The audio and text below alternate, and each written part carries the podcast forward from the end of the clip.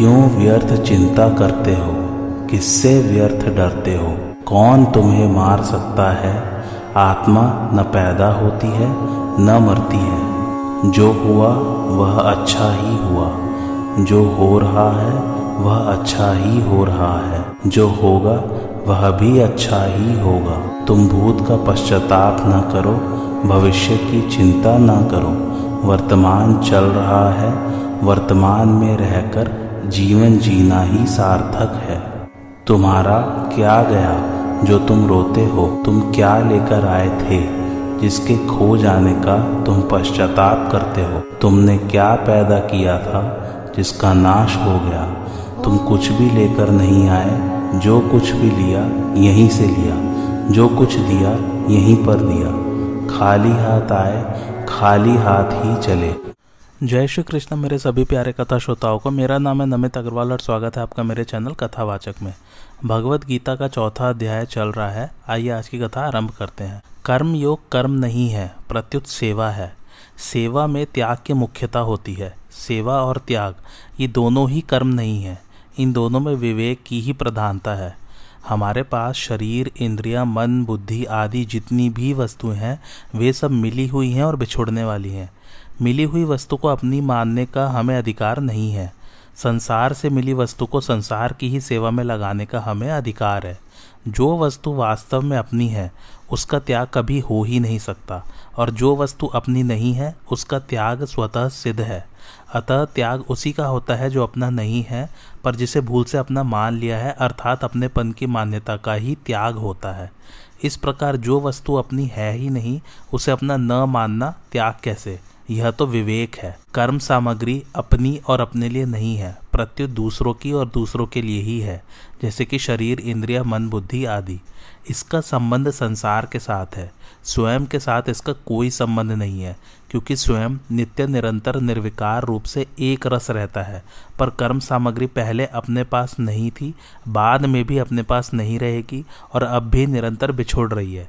इसलिए इसके द्वारा जो भी कर्म किया जाए, वह दूसरों के लिए ही होता है, अपने लिए नहीं।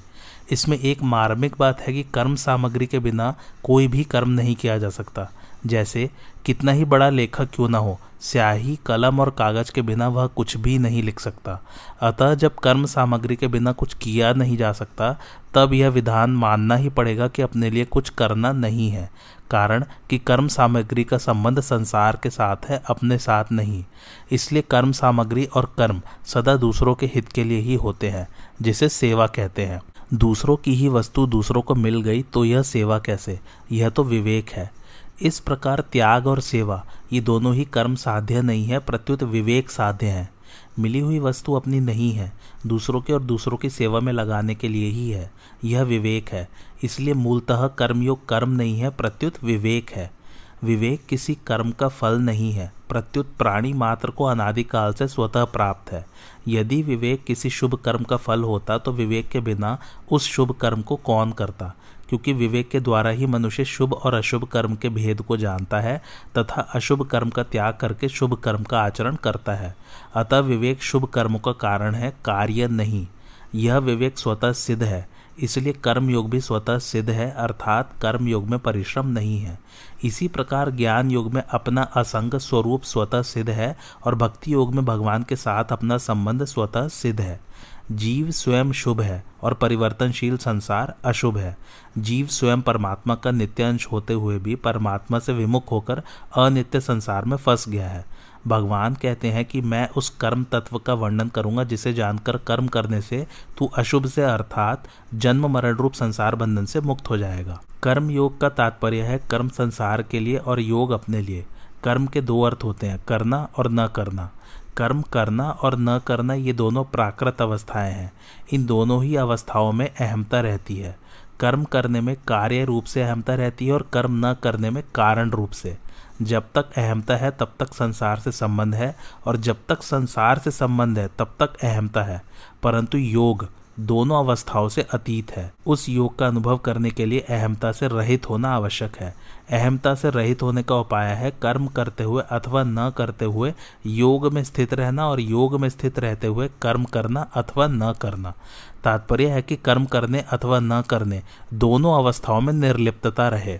कर्म करने से संसार में और कर्म न करने से परमात्मा में प्रवृत्ति होती है। ऐसा मानते हुए संसार से निवृत्त होकर एकांत में ध्यान और समाधि लगाना भी कर्म करना ही है। एकांत में ध्यान और समाधि लगाने से तत्व का साक्षात्कार होगा। इस प्रकार भविष्य में परमात्म तत्व की प्राप्ति करने का भाव भी कर्म का सूक्ष्म रूप है।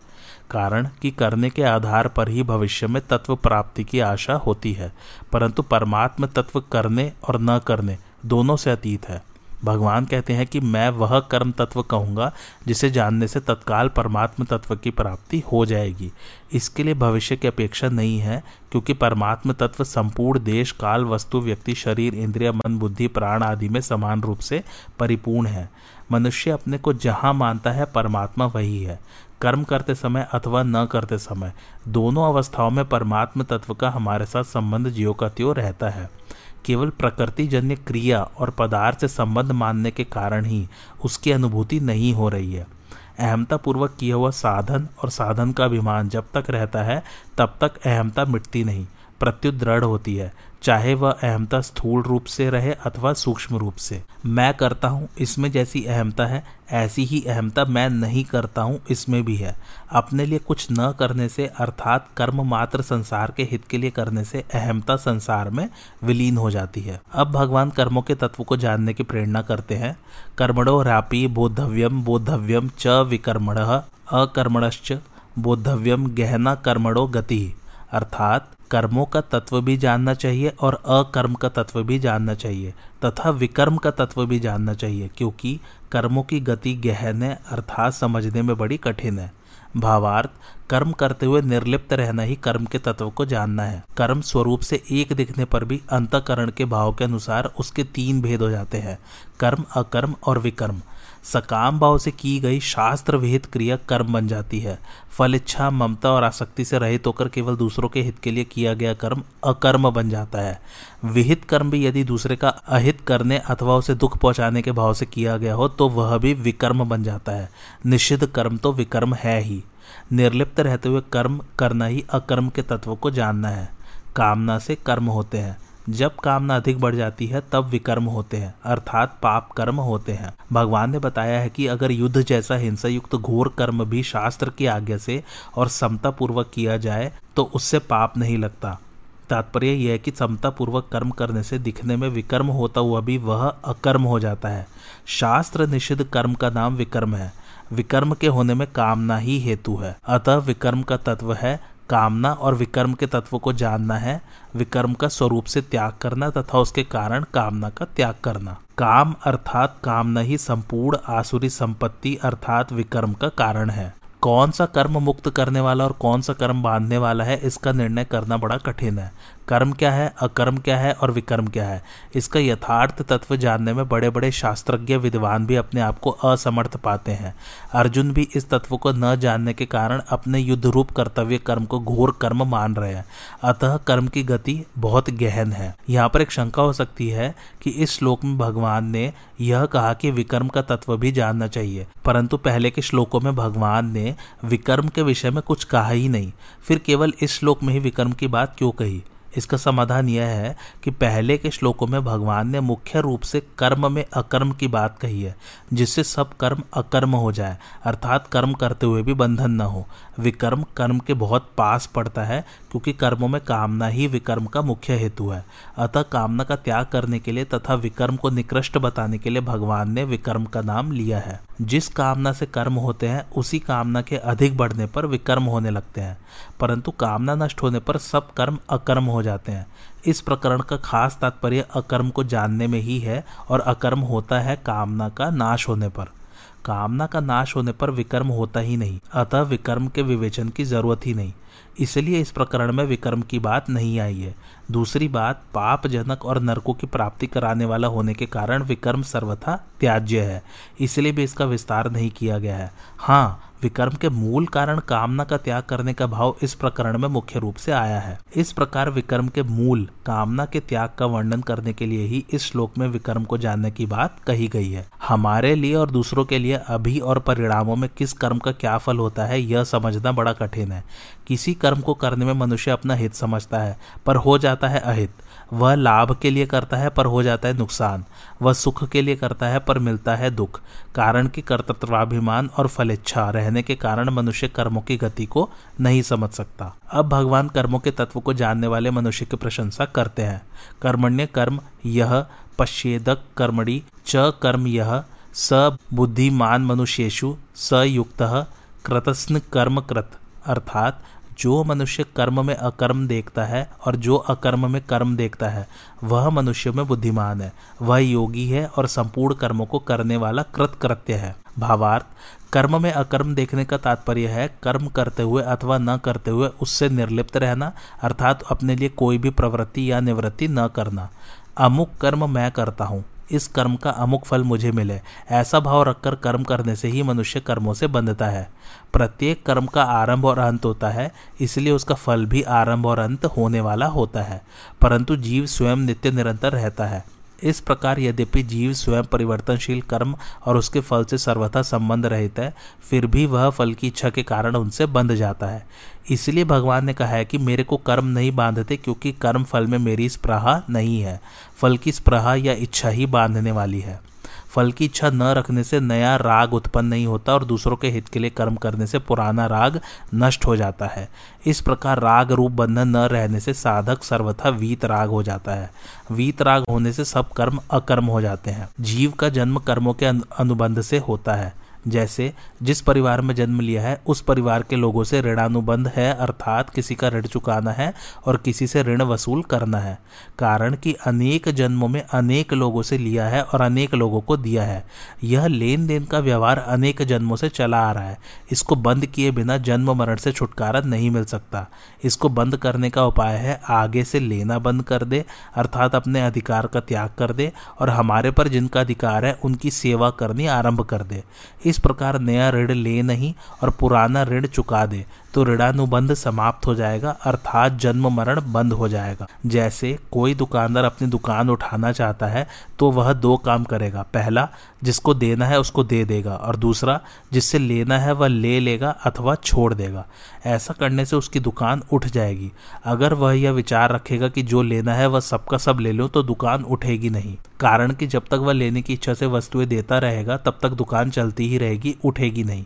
अपने लिए कुछ भी न करने और न चाहने से असंगता स्वतः प्राप्त हो जाती है, कारण कि शरीर, इंद्रिय, मन, बुद्धि, प्राण और कर्म करने में उपयोगी सामग्री संसार के हैं और संसार की सेवा में लगाने के लिए ही मिले हैं, अपने लिए नहीं। इसलिए संपूर्ण कर्तव्य कर्म केवल संसार के हित के लिए ही करने से कर्मों का प्रवाह संसार की ओर चला जाता है और साधक स्वयं असंग निर्लिप्त रह जाता है।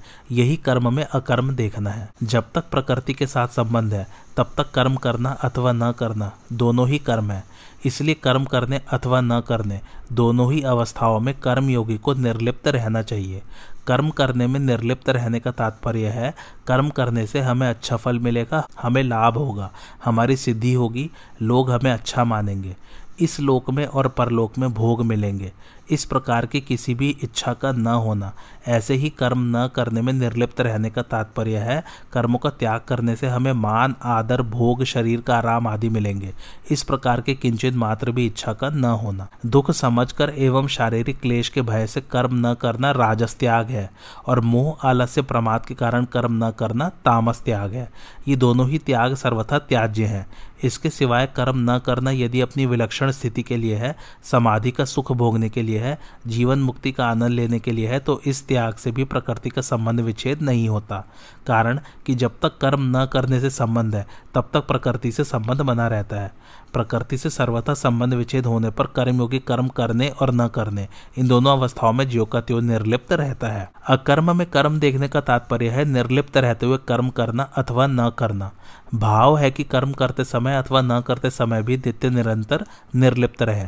संसार में कोई कार्य करने के लिए प्रवृत्त होता है तो उसके सामने प्रवृत्ति और निवृत्ति दोनों आती है, अर्थात करना और न करना दोनों आती है। किसी कार्य में प्रवृत्ति होती है और किसी कार्य से निवृत्ति होती है। परंतु कर्मयोगी की प्रवृत्ति और निवृत्ति दोनों निर्लिप्तता पूर्वक और केवल संसार के हित के लिए होती है। प्रवृत्ति और निवृत्ति दोनों से ही उसका कोई प्रयोजन नहीं होता। यदि प्रयोजन होता है तो वह कर्मयोगी नहीं है, प्रत्युत कर्मी है। साधक जब तक प्रकृति से अपना संबंध मानता है, तब तक वह कर्म करने से अपनी सांसारिक उन्नति मानता है और कर्म न करने से अपनी पारमार्थिक उन्नति मानता है। परंतु वास्तव में प्रवृत्ति और निवृत्ति दोनों ही प्रवृत्ति हैं, क्योंकि दोनों में ही प्रकृति के साथ संबंध रहता है। जैसे चलना, फिरना, खाना, पीना आदि स्थूल शरीर की क्रियाएँ हैं, ऐसे ही एकांत में बैठे रहना, चिंतन करना, ध्यान लगाना, सूक्ष्म शरीर की क्रियाएँ और समाधि लगाना कारण शरीर की क्रियाएँ हैं। इसलिए निर्लिप्त रहते हुए ही लोक संग्रहार्थ कर्तव्य कर्म करना है, यही अकर्म में कर्म है। सांसारिक प्रवृत्ति और निवृत्ति दोनों कर्म है प्रवृत्ति अथवा निवृत्ति करते हुए निर्लिप्त रहना और निर्लिप्त रहते हुए ही प्रवृत्ति अथवा निवृत्ति करना। इस प्रकार प्रवृत्ति और निवृत्ति दोनों में सर्वथा निर्लिप्त रहना योग है। इसी को कर्मयोग कहते हैं। यहाँ शंका ये हो सकती है कि कर्म करते हुए अथवा न करते हुए निर्लिप्त रहना और निर्लिप्त रहते हुए कर्म करना अथवा न करना इन दोनों में अकर्म अर्थात एक निर्लिप्तता ही मुख्य हुई। फिर भगवान ने कर्म में अकर्म और अकर्म में कर्म, ये दो बातें क्यों कही हैं? इसका समाधान यह कि कर्म में अकर्म और अकर्म में कर्म, इन दोनों में एक निर्लिप्तता सार होते हुए भी पहले में कर्म करते हुए अथवा न करते हुए। दोनों अवस्थाओं में रहने वाली निर्लिप्तता की मुख्यता है और दूसरे में निर्लिप्त रहते हुए कर्म करने अथवा न करने की मुख्यता है। तात्पर्य है कि निर्लिप्तता अपने लिए और कर्म संसार के लिए है, क्योंकि निर्लिप्तता का संबंध स्वयं के साथ है और कर्म करने अथवा न करने का संबंध पर के साथ है, अर्थात संसार के साथ है। इसलिए निर्लिप्तता स्वधर्म है और कर्म करना अथवा न करना परधर्म है। इन दोनों का विभाग सर्वथा अलग अलग बताने के लिए भगवान ने उपयुक्त दो बातें कही हैं। कर्म में अकर्म और अकर्म में कर्म। ये दोनों बातें कर्मयोग की है, जिनका तात्पर्य यह है कि प्रकृति से तो सर्वथा संबंध विच्छेद हो जाए, अर्थात करने अथवा न करने से अपना कोई प्रयोजन न रहे और लोक संग्रह के लिए कर्मों को करना अथवा न करना हो। कारण कि कर्म करते हुए निर्लिप्त रहना और निर्लिप्त रहते हुए भी दूसरों के हित के लिए कर्म करना, ये दोनों ही गीता के सिद्धांत है। प्रवृत्ति और निवृत्ति दोनों प्रकृति के राज्य में ही है। प्रकृति निरंतर परिवर्तनशील है, इसलिए प्रवृत्ति का भी आरंभ और अंत होता है, तथा निवृत्ति का भी आरंभ और अंत होता है। परंतु इनसे सर्वथा अतीत परम निवृत्त तत्व अपने स्वरूप का आदि और अंत नहीं होता। वह प्रवृत्ति और निवृत्ति के आरंभ में भी रहता है और उनके अंत में भी रहता है, तथा प्रवृत्ति और निवृत्ति काल में भी ज्योकत्यो रहता है। वह प्रवृत्ति और निवृत्ति दोनों का प्रकाशक और आधार है, इसलिए उसमें न प्रवृत्ति है और न निवृत्ति है। इस तत्व को समझने के लिए और उसमें स्थित होकर लोक संग्रहार्थ कर्म करने के लिए यहाँ कर्म में अकर्म और अकर्म में कर्म, ये दो बातें कही गई हैं। जो पुरुष कर्म में अकर्म देखता है और अकर्म में कर्म देखता है, अर्थात नित्य, निरंतर, निर्लिप्त रहता है, वही वास्तव में कर्म तत्व को जानने वाला है। जब तक वह निर्लिप्त नहीं हुआ है, अर्थात कर्म और पदार्थ को अपना और अपने लिए मानता है, तब तक उसने कर्म तत्व को समझा ही नहीं है। परमात्मा को जानने के लिए स्वयं को परमात्मा से अभिन्नता का अनुभव करना होता है और संसार को जानने के लिए स्वयं को संसार से सर्वथा भिन्नता का अनुभव करना होता है। कारण कि वास्तव में हम परमात्मा से अभिन्न हैं और संसार से भिन्न हैं। इसलिए कर्मों से अलग होकर अर्थात निर्लिप्त होकर ही कर्म तत्व को जान सकते हैं। कर्म आदि अंत वाले हैं और मैं नित्य रहने वाला हूँ। अतः मैं स्वरूप से कर्मों से अलग हूँ। इस वास्तविकता का अनुभव करना ही जानना है। वास्तविकता की तह में बैठे बिना जानना हो ही कैसे सकता है? जैसे काजल की कोठरी में प्रवेश करके भी काजल से सर्वथा निर्लिप्त रहना साधारण बुद्धिमान का काम नहीं है। ऐसे ही संपूर्ण कर्तव्य कर्मों को करते हुए भी कर्मों से सर्वथा निर्लिप्त रहना साधारण बुद्धिमान के वश का काम नहीं है। इसलिए भगवान ऐसे कर्मयोगी को मनुष्यों में बुद्धिमान कहते हैं। भगवान मानो यह बताते हैं कि जिसने कर्म में अकर्म और अकर्म में कर्म के तत्व को जान लिया है, उसने सब कुछ जान लिया है, अर्थात वह ज्ञात ज्ञातव्य हो गया है। कर्म योगी सिद्धि असिद्धि में सम रहता है। कर्म का फल मिले या ना मिले, उसमें कभी विषमता नहीं आती, क्योंकि उसने फलेच्छा का सर्वथा त्याग कर दिया है। समता का नाम योग है। वह नित्य निरंतर समता में स्थित है, इसलिए वह योगी है। प्राणी मात्र का परमात्मा से स्वतः सिद्ध नित्य योग है, परंतु मनुष्य ने संसार से अपना संबंध मान लिया, इसी से वह उस नित्य योग को भूल गया। तात्पर्य यह कि जड़ के साथ अपना संबंध मानना ही परमात्मा के साथ अपने नित्य संबंध को भूलना है। कर्म योगी फलेच्छा ममता और आसक्ति का त्याग करके केवल दूसरों के लिए ही कर्तव्य कर्म करता है, जिससे उसका जड़ से माना हुआ संबंध टूट जाता है और उसे परमात्मा से स्वतः सिद्ध नित्य योग की अनुभूति हो जाती है। इसलिए उसे योगी कहा गया है। जब तक कुछ पाना शेष रहता है, तब तक करना शेष रहता ही है। अर्थात जब तक कुछ न कुछ पाने की इच्छा रहती है, तब तक करने का राग नहीं मिटता। नाशवान कर्मों से मिलने वाला फल भी नाशवान ही होता है। जब तक नाशवान फल की इच्छा है, तब तक करना समाप्त नहीं होता। परंतु जब नाशवान से सर्वथा संबंध छूटकर परमात्मा प्राप्ति रूप अविनाशी फल की प्राप्ति हो जाती है, तब करना सदा के लिए समाप्त हो जाता है और कर्मयोगी का कर्म करने तथा न करने से कोई प्रयोजन नहीं रहता। ऐसा कर्मयोगी संपूर्ण कर्मों को करने वाला है, अर्थात उसके लिए अब कुछ करना शेष नहीं है, वह कृतकृत्य हो गया है। करना, जानना और पाना, शेष नहीं रहने से वह कर्मयोगी अशुभ संसार बंधन से मुक्त हो जाता है। एक विभाग कर्म का है और एक विभाग अकर्म का है। इन दोनों में अकर्म ही सार तत्व है। इसलिए जो मनुष्य कर्म में अकर्म देखता है, अर्थात कर्म करते हुए निर्लिप्त रहता है, और जो अकर्म में कर्म देखता है, अर्थात निर्लिप्त रहते हुए कर्म करता है, उसके लिए कुछ भी करना, जानना और पाना शेष नहीं रहता। जैसे किसी कर्म के आरंभ में तो गणेश जी का पूजन करते हैं, पर कर्म करते समय हरदम उनका पूजन नहीं करते। ऐसे ही कोई यह न समझ ले कि कर्म के आरंभ में एक बार निर्लिप्त हो जाए तो अब उस निर्लिप्तता को हरदम नहीं रखना है। इसलिए भगवान ने यहाँ उपयुक्त दो बातें कही हैं। तात्पर्य है कि अपने में कभी भी लिप्तता अर्थात फलेच्छा नहीं आनी चाहिए, अर्थात हरदम निर्लिप्त रहना चाहिए। भगवान ने कहा है कि कर्म न करने की अपेक्षा कर्म करना श्रेष्ठ है, और यहाँ बताते हैं कि कर्म करने की अपेक्षा भी अकर्म को देखना श्रेष्ठ है, और ऐसा देखने वाले मनुष्य के लिए कुछ भी करना, जानना और पाना शेष नहीं रहता। इससे सिद्ध होता है कि मनुष्य में फलेच्छा और कर्तृत्वाभिमान नहीं रहने चाहिए, क्योंकि इन दोनों से ही मनुष्य बंधता है। अब भगवान आगे के दो श्लोकों में कर्म में अकर्म और अकर्म में कर्म देखने वाले अर्थात कर्मों का तत्व जानने वाले सिद्ध कर्म योगी महापुरुष का वर्णन करते हैं। यस्य सर्वे समारंभ काम संकल्प वर्जिता ज्ञानाग्नि दग्ध कर्माणम तमाहु पंडितम बुधा। अर्थात जिसके संपूर्ण कर्मों के आरंभ संकल्प और कामना से रहित हैं तथा जिसके संपूर्ण कर्म ज्ञान रूपी अग्नि से जल गए हैं, उसको ज्ञानी जन भी पंडित कहते हैं। भावार्थ विषयों का बार बार चिंतन होने से, उनकी बार बार याद आने से, उन विषयों में ये विषय अच्छे हैं, काम में आने वाले हैं, जीवन में उपयोगी हैं और सुख देने वाले हैं, ऐसी सम्यक बुद्धि का होना संकल्प है। और ये विषय पदार्थ हमारे लिए अच्छे नहीं है, हानिकारक है, ऐसी बुद्धि का होना विकल्प है। ऐसे संकल्प और विकल्प बुद्धि में होते रहते हैं। जब विकल्प मिटकर केवल एक संकल्प रह जाता है, तब ये विषय पदार्थ हमें मिलने चाहिए, ये हमारे होने चाहिए। इस तरह अंतकरण में उनको प्राप्त करने की इच्छा जो पैदा हो जाती है, उसका नाम कामना है। कर्मयोग से सिद्ध हुए महापुरुष में संकल्प और कामना दोनों ही नहीं रहते, अर्थात उसमें न तो कामनाओं का कारण संकल्प रहता है और न संकल्पों का कार्य कामना ही रहती है। अतः उसके द्वारा जो भी कर्म होते हैं, वे सब संकल्प और कामना से रहित होते हैं। संकल्प और कामना, ये दोनों कर्म के बीज हैं। संकल्प और कामना न रहने पर कर्म अकर्म हो जाते हैं, अर्थात कर्म बांधने वाले नहीं होते। सिद्ध महापुरुष में भी संकल्प और कामना न रहने से उसके द्वारा होने वाले कर्म बंधन कारक नहीं होते। उसके द्वारा लोक संग्रहार्थ, कर्तव्य परंपरा सुरक्षार्थ, संपूर्ण कर्म होते हुए भी वह उन कर्मों से स्वतः सर्वथा निर्लिप्त रहता है। भगवान ने कहीं पर संकल्पों का, कहीं पर कामनाओं का और कहीं पर संकल्प तथा कामना दोनों का त्याग बताया है।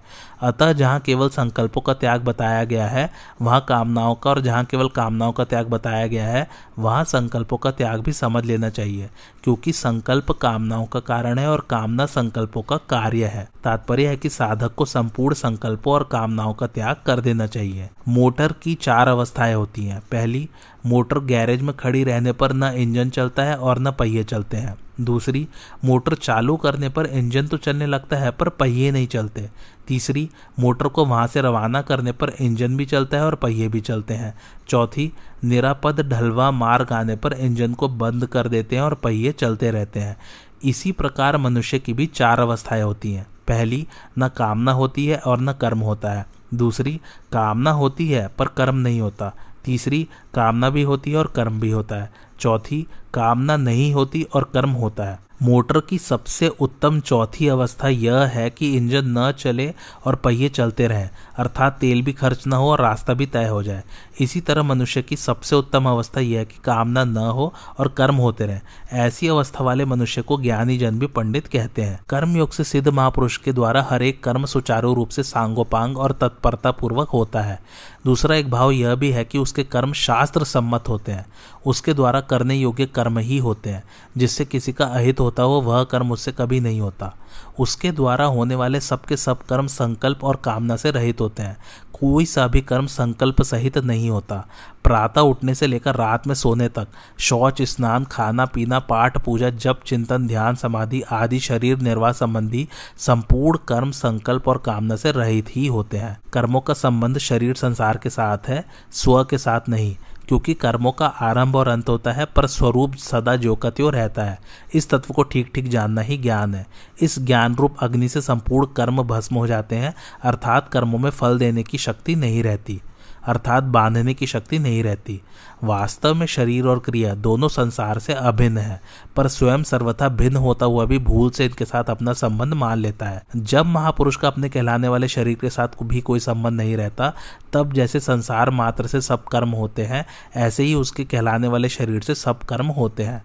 इस प्रकार कर्मों से निर्लिप्तता का अनुभव होने पर उस महापुरुष के वर्तमान कर्म ही नष्ट नहीं होते, प्रत्युत संचित कर्म भी सर्वथा नष्ट हो जाते हैं। प्रारब्ध कर्म भी केवल अनुकूल या प्रतिकूल परिस्थिति के रूप में उसके सामने आकर नष्ट हो जाते हैं, परंतु फल से असंग होने के कारण वह उनका भोक्ता नहीं बनता, अर्थात किंचित मात्र भी सुखी या दुखी नहीं होता। इसलिए प्रारब्ध कर्म भी अस्थायी परिस्थिति मात्र उत्पन्न करके नष्ट हो जाते हैं। जो कर्मों का स्वरूप से त्याग करके परमात्मा में लगा हुआ है, उस मनुष्य को समझना तो सुगम है, पर जो कर्मों से किंचित मात्र भी लिप्त हुए बिना तत्परता पूर्वक कर्म कर रहा है, उसे समझना कठिन है। संतों की वाणी में आया है संसार में बाहर से त्याग करने वाले त्यागी पुरुष की महिमा तो सब गाते हैं, पर गृहस्थ में रहकर सब कर्तव्य कर्म करते हुए भी जो निर्लिप्त रहता है, उस भीतर का त्याग करने वाले पुरुष को समझने वाला कोई बिरला ही होता है। जैसे कमल का पत्ता जल में ही उत्पन्न होकर और जल में रहते हुए भी जल से लिप्त नहीं होता, ऐसे ही कर्मयोगी मनुष्य शरीर में ही उत्पन्न होकर और कर्ममय जगत में रहकर कर्म करते हुए भी कर्मों से लिप्त नहीं होता। मूड पुरुष की निवृत्ति भी प्रवृत्ति को उत्पन्न करने वाली होती है और ज्ञानी पुरुष की प्रवृत्ति भी निवृत्ति रूप फल को देने वाली होती है। कर्मों से लिप्त न होना कोई साधारण बुद्धिमानी का काम नहीं है। पहले के श्लोक में भगवान ने ऐसे कर्मयोगी को मनुष्यों में बुद्धिमान का है और यहाँ कहें कि उसे ज्ञानी जन भी पंडित अर्थात बुद्धिमान कहते हैं। भाव यह है कि ऐसा कर्मयोगी पंडितों का भी पंडित, ज्ञानियों का भी ज्ञानी है। त्यक्तवा कर्म फला संगम नित्य तृप्तो निराश्रय कर्मण्य भी प्रवृत्तोपि नैव किंचित करोति सह अर्थात जो कर्म और फल की आसक्ति का त्याग करके आश्रय से रहित और सदा तृप्त है, वह कर्मों में अच्छी तरह लगा हुआ भी वास्तव में कुछ भी नहीं करता। भावार्थ, जब कर्म करते समय कर्ता का यह भाव रहता है कि शरीर आदि कर्म सामग्री मेरी है, मैं कर्म करता हूँ, कर्म मेरा और मेरे लिए है, तथा इसका मेरे को अमुक फल मिलेगा, तब वह कर्म फल का हेतु बन जाता है। कर्म योग से सिद्ध महापुरुष को प्राकृत पदार्थों से सर्वथा संबंध विच्छेद का अनुभव हो जाता है, इसलिए कर्म करने की सामग्री में, कर्म में तथा कर्म फल में किंचित मात्र भी आसक्ति न रहने के कारण वह कर्म फल का हेतु नहीं बनता। सेना विजय की इच्छा से युद्ध करती है। विजय होने पर विजय सेना की नहीं, प्रत्युत राजा की मानी जाती है, क्योंकि राजा ने ही सेना के जीवन निर्वाह का प्रबंध किया है। उसे युद्ध करने की सामग्री दी है और उसे युद्ध करने की प्रेरणा की है, और सेना भी राजा के लिए ही युद्ध करती है। इसी प्रकार शरीर, इंद्रिया, मन, बुद्धि आदि कर्म सामग्री के साथ संबंध जोड़ने से ही जीव उनके द्वारा किए गए कर्मों के फल का भागी होता है। कर्म सामग्री के साथ किंचित मात्र भी संबंध न होने के कारण महापुरुष का कर्म फल के साथ कोई संबंध नहीं होता। वास्तव में कर्म फल के साथ स्वरूप का संबंध है ही नहीं, कारण कि स्वरूप चेतन सनातन अविनाशी और निर्विकार है परंतु कर्म और कर्मफल दोनों जड़ तथा विकारी हैं और उनका आरंभ तथा अंत होता है। सदा स्वरूप के साथ न तो कोई कर्म रहता है तथा न कोई फल ही रहता है। इस तरह यद्यपि कर्म और फल से स्वरूप का कोई संबंध नहीं है तथापि जीव ने भूल से उस, उनके साथ अपना संबंध मान लिया है। यह माना हुआ संबंध ही बंधन का कारण है। अगर यह माना हुआ संबंध मिट जाए तो कर्म और फल से उसकी स्वतः सिद्ध निर्लिप्तता का बोध हो जाता है। देश काल वस्तु व्यक्ति परिस्थिति आदि का किंचित मात्र भी आशय न लेना ही निराशय अर्थात आशय से रहित होना है। कितना ही बड़ा धनी राजा महाराजा क्यों न हो, उसको देश काल आदि का आशय लेना ही पड़ता है। परंतु कर्मयोग से सिद्ध महापुरुष देश काल आदि का कोई आशय नहीं मानता। आशय मिले या न मिले, इसकी उसे किंचित मात्र भी परवाह नहीं होती, इसलिए वह निराशय होता है। जीव परमात्मा का सनातन अंश होने से सत स्वरूप है। सत का कभी अभाव नहीं होता, परंतु जब वह असत के साथ अपना संबंध मान लेता है, तब उसे अपने में अभाव अर्थात कमी का अनुभव होने लगता है। उस कमी की पूर्ति करने के लिए वह सांसारिक वस्तुओं की कामना करने लगता है। इच्छित वस्तु के मिलने से एक तृप्ति होती है, परंतु वह तृप्ति ठहरती नहीं। वह क्षणिक होती है, कारण कि संसार की प्रत्येक वस्तु, व्यक्ति, परिस्थिति आदि प्रतिक्षण अभाव की ओर जा रही है। अतः उनके आश्रित रहने वाली तृप्ति स्थायी कैसे रह सकती है? सत वस्तु की तृप्ति असत वस्तु से हो ही कैसे सकती है? अतः जीव जब तक उत्पत्ति विनाशील क्रियाओं और पदार्थों से अपना संबंध मानता है, तथा उनके आश्रित रहता है, तब तक उसे स्वतः सिद्ध नित्य तृप्ति का अनुभव नहीं होता। कर्मयुग से सिद्ध महापुरुष निराश्रय अर्थात संसार के आशय से सर्वथा रहित होता है, इसलिए उसे स्वतः सिद्ध नित्य तृप्ति का अनुभव हो जाता है। कर्म योग से सिद्ध महापुरुष के द्वारा होने वाले सब कर्म सांगोपांग रीति से होते हैं, क्योंकि कर्म फल में उसकी किंचित मात्र भी आसक्ति नहीं होती।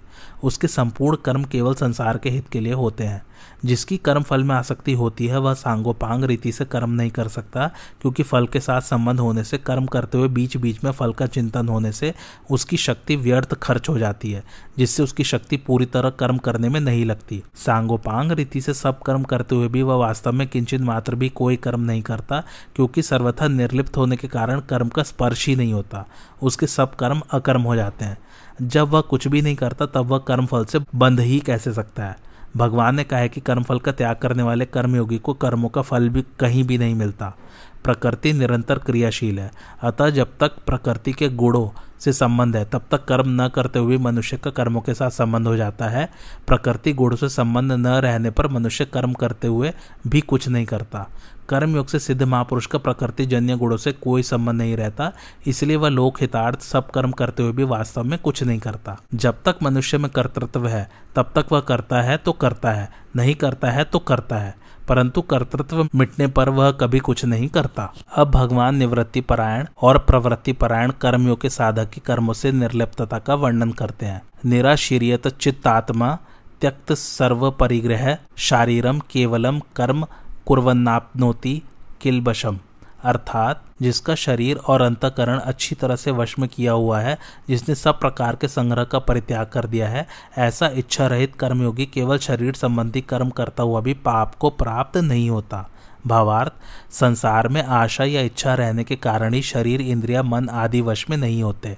कर्मयोगी में आशा या इच्छा नहीं रहती, अतः उसके शरीर, इंद्रिय और अंतकरण स्वतः वश में रहते हैं।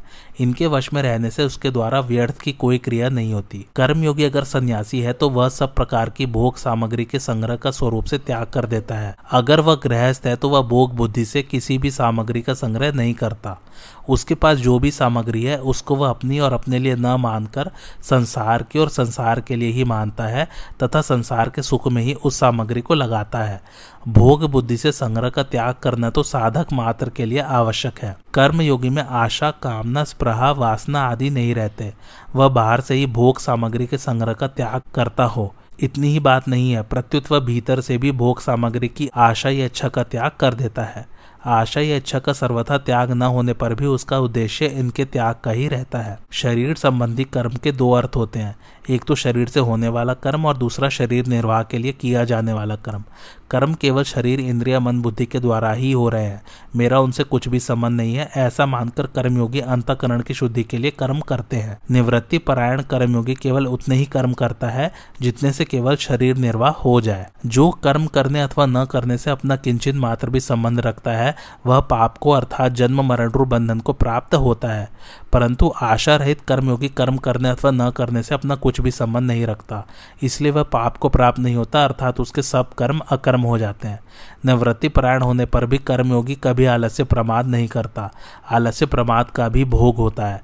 एकांत में यूँ ही पड़े रहने से आलस्य का भोग होता है और शास्त्र विरुद्ध तथा निरर्थक कर्म करने से प्रमाद का भोग होता है।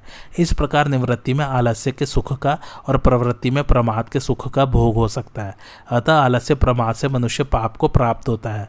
परंतु बहुत कम कर्म करने पर भी निवृत्ति परायण कर्मयोगी में किंचित मात्र भी आलस्य प्रमाद नहीं आते। उसके शरीर, इंद्रिय और अंतकरण संयत है। इसलिए उसमें आलस्य प्रमाद आ ही नहीं सकते। शरीर, इंद्रिय तथा अंतकरण के वश में होने से, भोग सामग्री का त्याग करने से तथा आशा, कामना, ममता आदि से रहित होने से उसके द्वारा निषिद्ध क्रिया हो सकती ही नहीं। यहाँ शंका हो सकती है कि जब उसके द्वारा पाप क्रिया हो सकती ही नहीं, तब यह क्यों कहा गया कि वह पाप को प्राप्त नहीं होता?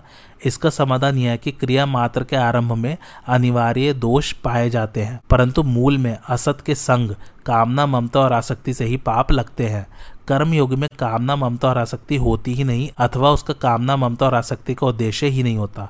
इसलिए उसका कर्म करने से अथवा न करने से कोई प्रयोजन नहीं होता। इसी कारण न तो उसे कर्मों में रहने वाला आनुषंगिक पाप लगता है और न उसे शास्त्र वेद कर्मों के त्याग का ही पाप लगता है। दूसरी एक शंका यह हो सकती है कि भगवान ने सिद्ध महापुरुष को भी अपने लिए कोई कर्तव्य शेष न रहने पर भी लोक संग्रह के लिए कर्म करने की प्रेरणा की है। अपने लिए भी भगवान ने कहा है कि त्रिलोकी में कुछ भी कर्तव्य और प्राप्तव्य न होने पर भी मैं सावधानी पूर्वक कर्म करता हूँ। अतः शरीर निर्वाह मात्र के लिए कर्म करने वाले कर्मयोगी को क्या लोक संग्रह के त्याग का दोष नहीं लगेगा? इसका समाधान यह कि कामना, ममता आदि न रहने के कारण उसे कोई दोष नहीं लगता। यद्यपि सिद्ध महापुरुष में और भगवान में कामना, ममता आदि का सर्वथा भाव होता है, तथापि वे जो लोक संग्रह के लिए कर्म करते हैं, यह उनकी दया, कृपा ही है।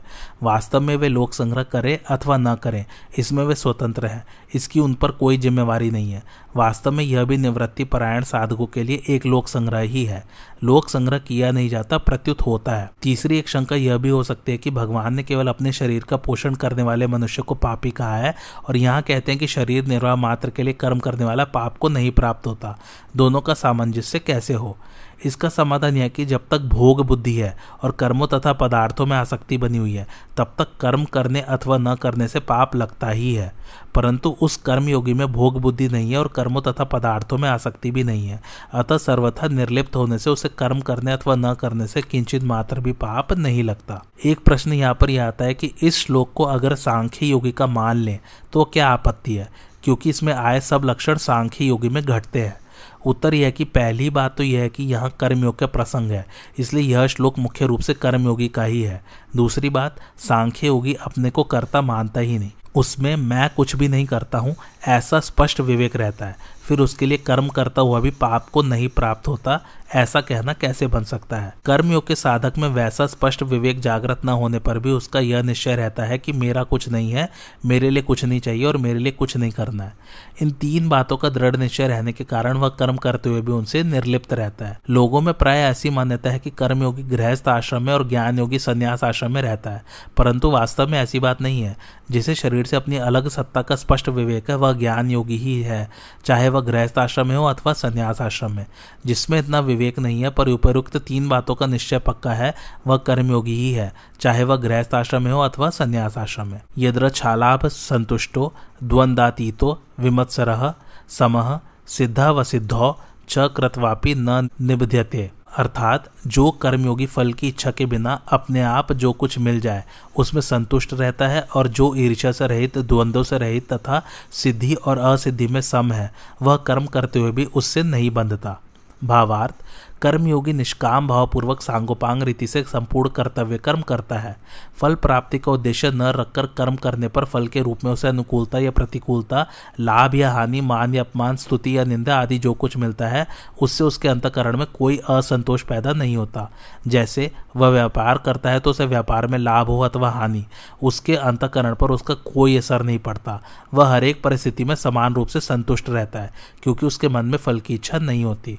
तात्पर्य यह है कि व्यापार में उसे लाभ हानि का ज्ञान तो होता है, तथा वह उसके अनुसार यथोचित चेष्टा भी करता है, पर परिणाम में वह सुखी दुखी नहीं होता। यदि साधक के अंतकरण पर अनुकूलता प्रतिकूलता का थोड़ा असर पड़ भी जाए तो भी उसे घबराना नहीं चाहिए, क्योंकि साधक के अंतकरण में वह प्रभाव स्थायी नहीं रहता, शीघ्र मिट जाता है। कर्मयोगी संपूर्ण प्राणियों के साथ अपनी एकता मानता है, इसलिए उसका किसी भी प्राणी से किंचित मात्र भी ईर्ष्या का भाव नहीं रहता। अपने में किसी प्राणी के प्रति किंचित मात्र भी ईर्ष्या का भाव न आ जाए, इस विषय में कर्मयोगी बहुत सावधान रहता है, कारण कि कर्मयोगी की संपूर्ण क्रियाएँ प्राणी मात्र के हित के लिए ही होती है। अतः यदि उसमें किंचित मात्र भी ईर्ष्या का भाव होगा तो उसकी संपूर्ण क्रियाएँ दूसरों के हित के लिए नहीं हो सकेंगी। ईर्ष्या दोष बहुत सूक्ष्म है। दो दुकानदार हैं और आपस में मित्रता रखते हैं। उनमें एक की दुकान दूसरे की अपेक्षा ज़्यादा चल जाए तो दूसरे में थोड़ी ईर्ष्या पैदा हो जाएगी कि उसकी दुकान ज़्यादा चल गई, मेरी कम चली। इस प्रकार ईर्ष्या दोष के कारण मित्र से भी मित्र की उन्नति नहीं सही जाती। जहाँ आपस में प्रेम है, एकता है, मित्रता है, वहाँ भी ईर्ष्या दोष आ जाता है। फिर जहाँ वैर, भिन्नता आदि हो, वहाँ का तो कहना ही क्या है। इसलिए साधक को इस दोष से बचने के लिए विशेष सावधान रहना चाहिए। कर्म योगी लाभ, हानि, मान, अपमान, स्तुति, निंदा, अनुकूलता, प्रतिकूलता, सुख, दुख आदि द्वंद्व से अतीत होता है। इसलिए उसके अंतकरण में उन द्वंद्वों से होने वाले राग, द्वेष, हर्ष, शोक आदि विकार नहीं होते। द्वंद्व अनेक प्रकार के होते हैं, जैसे भगवान का सगुण, साकार रूप ठीक है या निर्गुण, निराकार रूप ठीक है। अद्वैत सिद्धांत ठीक है या द्वैत सिद्धांत ठीक है। भगवान में मन लगा या नहीं लगा, एकांत मिला या नहीं मिला, शांति मिली या नहीं मिली सिद्धि मिली या नहीं मिली इत्यादि। इन सब द्वंद्वों के साथ संबंध न होने से ही साधक निर्द्वंद होता है। जैसे तराजू किसी भी तरफ़ झुक जाए तो वह बराबर नहीं कहलाता। ऐसे ही साधक के अंतकरण में किसी भी तरफ़ झुकाव हो जाए तो वह द्वंद्वतीत नहीं कहलाता। कर्मयोगी सब प्रकार के द्वंद्वों से अतीत होता है। इसलिए वह सुखपूर्वक संसार बंधन से मुक्त हो जाता है। आज की कथा यही समाप्त होती। कैसी लगे आप लोगों को मेरी कथा, मुझे कमेंट करके ज़रूर बताइए। और मेरे चैनल कथावाचक को लाइक, शेयर और सब्सक्राइब ज़रूर कीजिए। थैंक्स फॉर वॉचिंग, धन्यवाद।